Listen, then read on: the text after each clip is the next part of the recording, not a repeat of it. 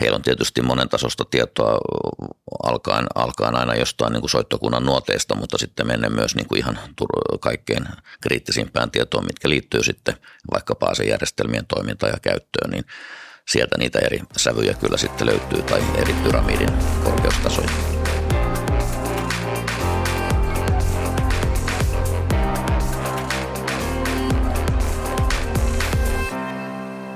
Tänään keskustelemme Turvassa 365 podcastissamme siitä, miten tulevan hallituksen ohjelmassa tulisi turvata digitaalinen itsenäisyytemme.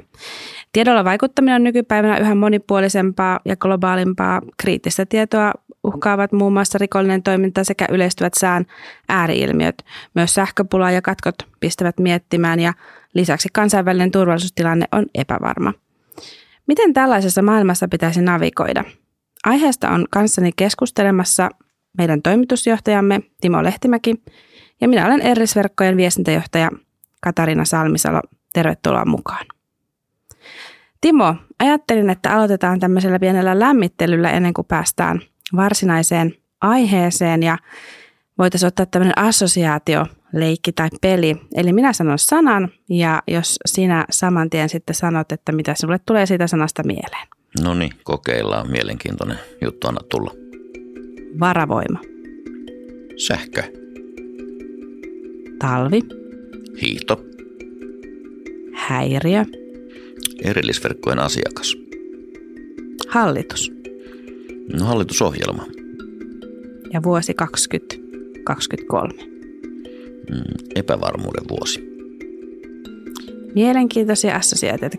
No meillä tosiaan erillisverkkojen hallitusohjelma tavoitteessa se keskeisin teema on digitaalinen itsenäisyys ja sen turvaaminen. Mitä se käytännössä tarkoittaa?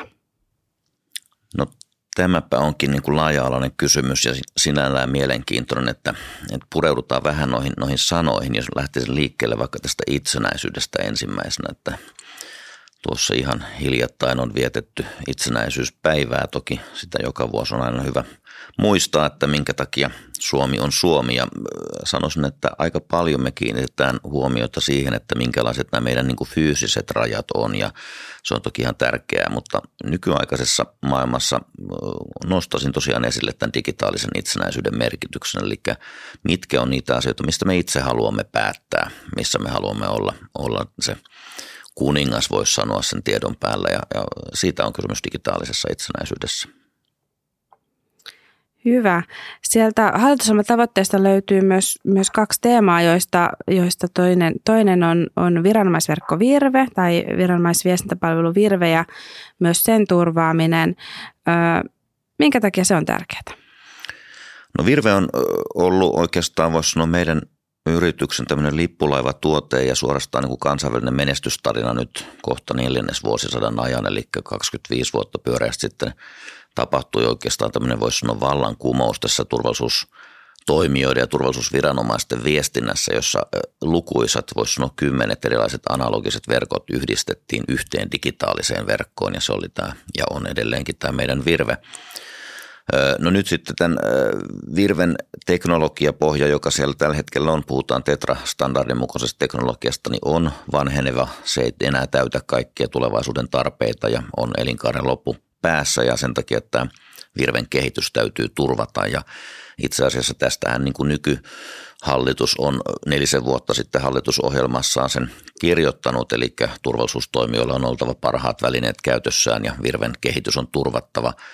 Tämä on sen verran pitkä hanke, että se on kyllä hallituskaudet ylittävä ja jatko on turvattava myös sitten seuraavalla hallituskaudella ja kyllä vielä sitä seuraavallakin.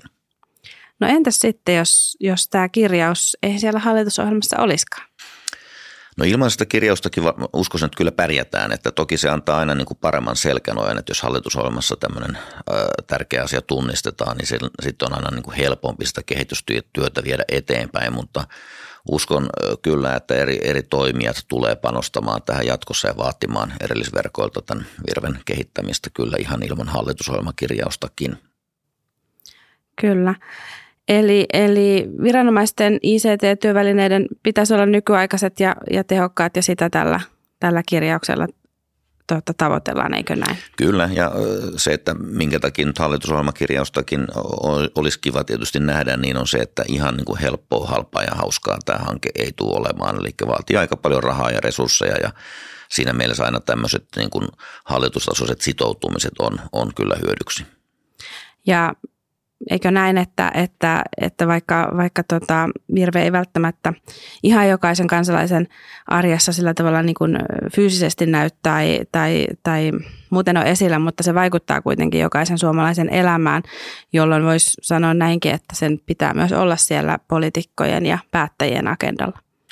No juuri näin, eli on joskus käyttänytkin sellaista ilmaisua, että, että Virve ja erillisverkot yhtiönä ylipäätänsä on niin kuin tämmöinen tuttu, mutta tuntematon toimija, että meistä niin kuin oikeastaan vaan ne keskeiset käyttäjät ja sidosryhmäorganisaatiot tuntee, mutta juuri muut ei. Ja kuitenkin tosiaan ollaan läsnä kaikkien, kaikkien suomalaisten arjessa, että erilaisia ongelmatilanteita, yhteiskunnan häiriötilanteita, onnettomuuksia, on ne sitten tulipaloja tai autokolareita tai muita ikäviä tapahtumia sattuu kyllä koko ajan ja, ja tota, niinpä tämmöinen turvallisuustilanteen johtaminen aika paljon riittyy myös sitten virven käyttöön ja viranomaisten sujuvaan toimintaan siinä. No meillä on siellä hallitusohjelmatavoitteissa myös, myös toinen teema, joka on, on, on tämä kriittisen infrastruktuurin omistuksen ja kriittisen tiedon sen, niiden pitäminen varmoissa, turvallisissa käsissä. Mitä tämä tarkoittaa?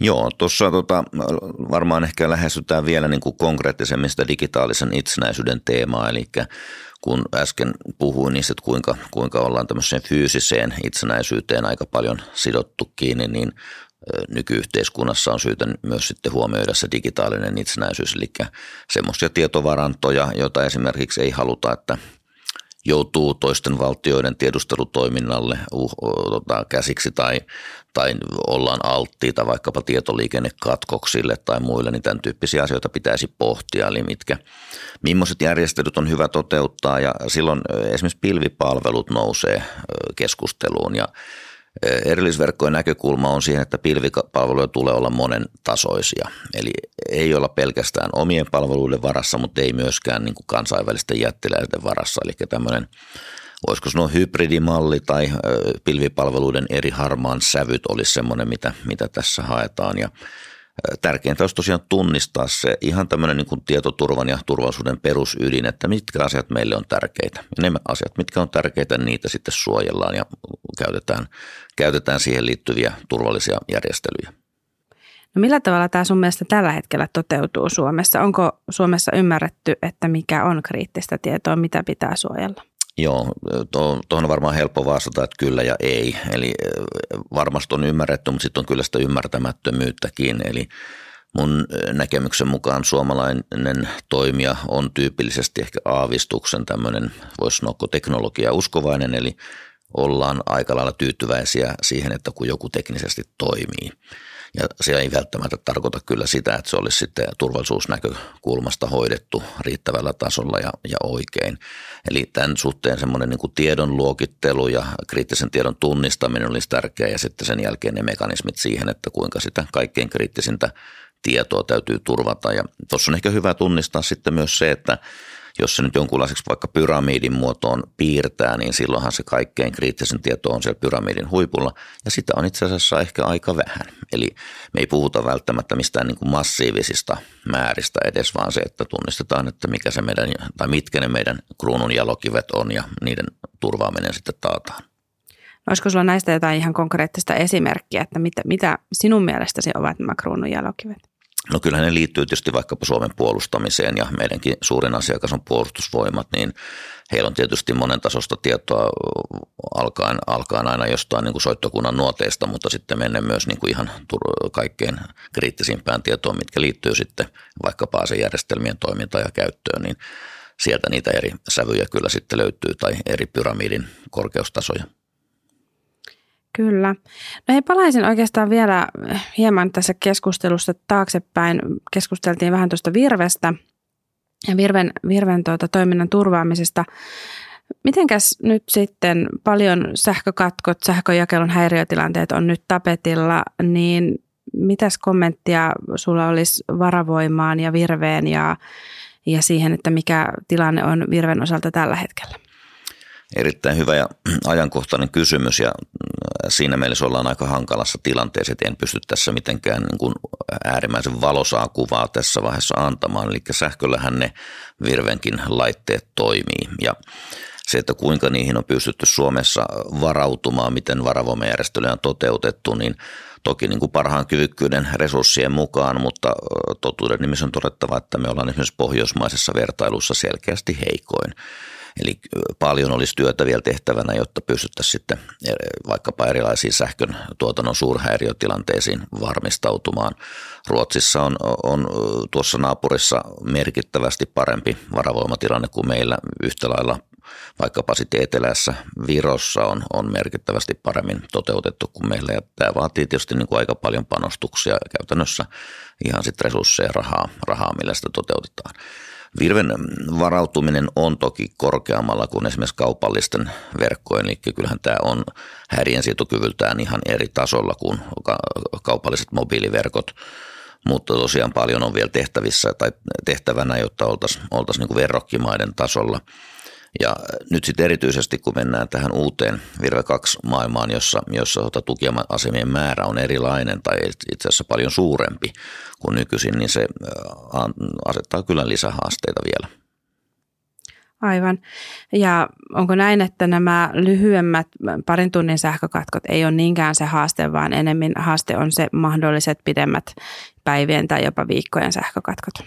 Juuri näin, eli tämmöinen niin lyhyt katko on sen kaltainen, jossa, jossa tota, ei, ei pitäisi syntyä mitään ongelmia. Ehkä tämmöisenä niin kuin historia äh, itselläni on tuolta sähkövoimatekniikan puolelta, niin aina paavistuksen jännittää, että onko kahden tunnin katko, kahden tunnin katko vai mahtaako se joissain ikävimmissä tilanteissa sitten venyä kuitenkin pidemmäksi silloin niitä ongelmia toki sitten voi aiheutua enemmälti myös virven toimintaan, mutta kahden tunnin katkojen osalta pitäisi selviytyä kyllä hyvin.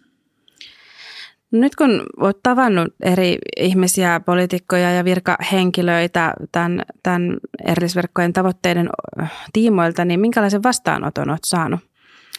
No vastaanottohan on positiivinen, voisi sanoa aina.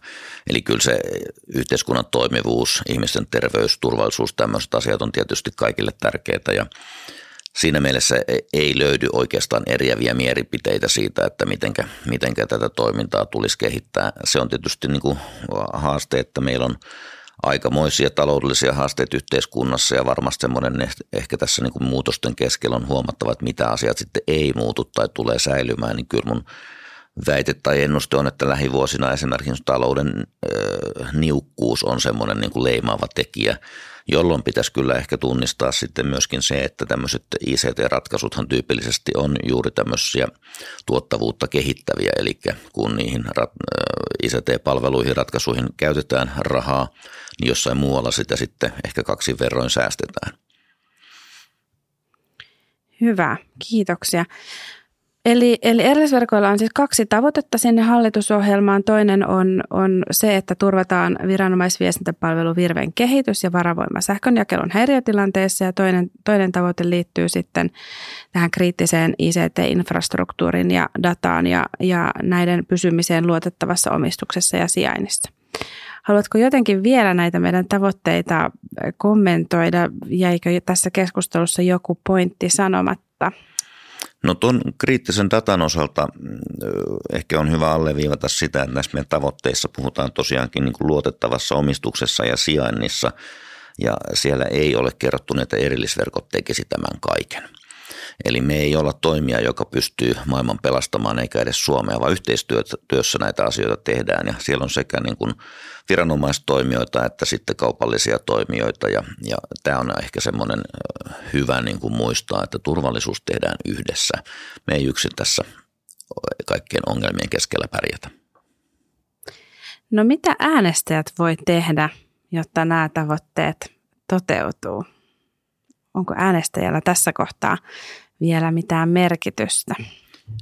No joo, ensinnäkin tietysti voisi todeta, että äänestäjiä varmaan kannattaa äänestää. Se on se tapa, millä pystyy vaikuttamaan, että se äänestämättä jättäminen on varmaan, varmaan vähän niin kuin heppoinen konsti. Sitten varmaan se toinen asia, eli jos mietitään koko 2020-lukua, niin mä väittäisin, että tämä on tämmöinen epävarmuuden vuosikymmen, jossa tosiaan niin kuin talouskuri tulee nyt sitten näyttäytymään aika voimakkaasti, niin kyllä varmaan niihin asioihin panostavia kansanedustajia kannattaa sitten tarkalla silmällä tutkailla, että olisiko tuolla se oikea äänisaalis. Hyviä vinkkejä. Tässä podcastimme tällä kertaa. Kiitos Timo hyvästä ajankohtaisesta keskustelusta ja kiitos myös kaikille meidän kuuntelijoille. Keskustelua voi jatkaa ja siihen voi osallistua esimerkiksi meidän erillisverkkojen somekanavissa tai laittamalla meille postia viestintä.erillisverkot.fi. Pysytään kuulolla ja niin kuin Timo sanoi, turvallisuus tehdään yhdessä.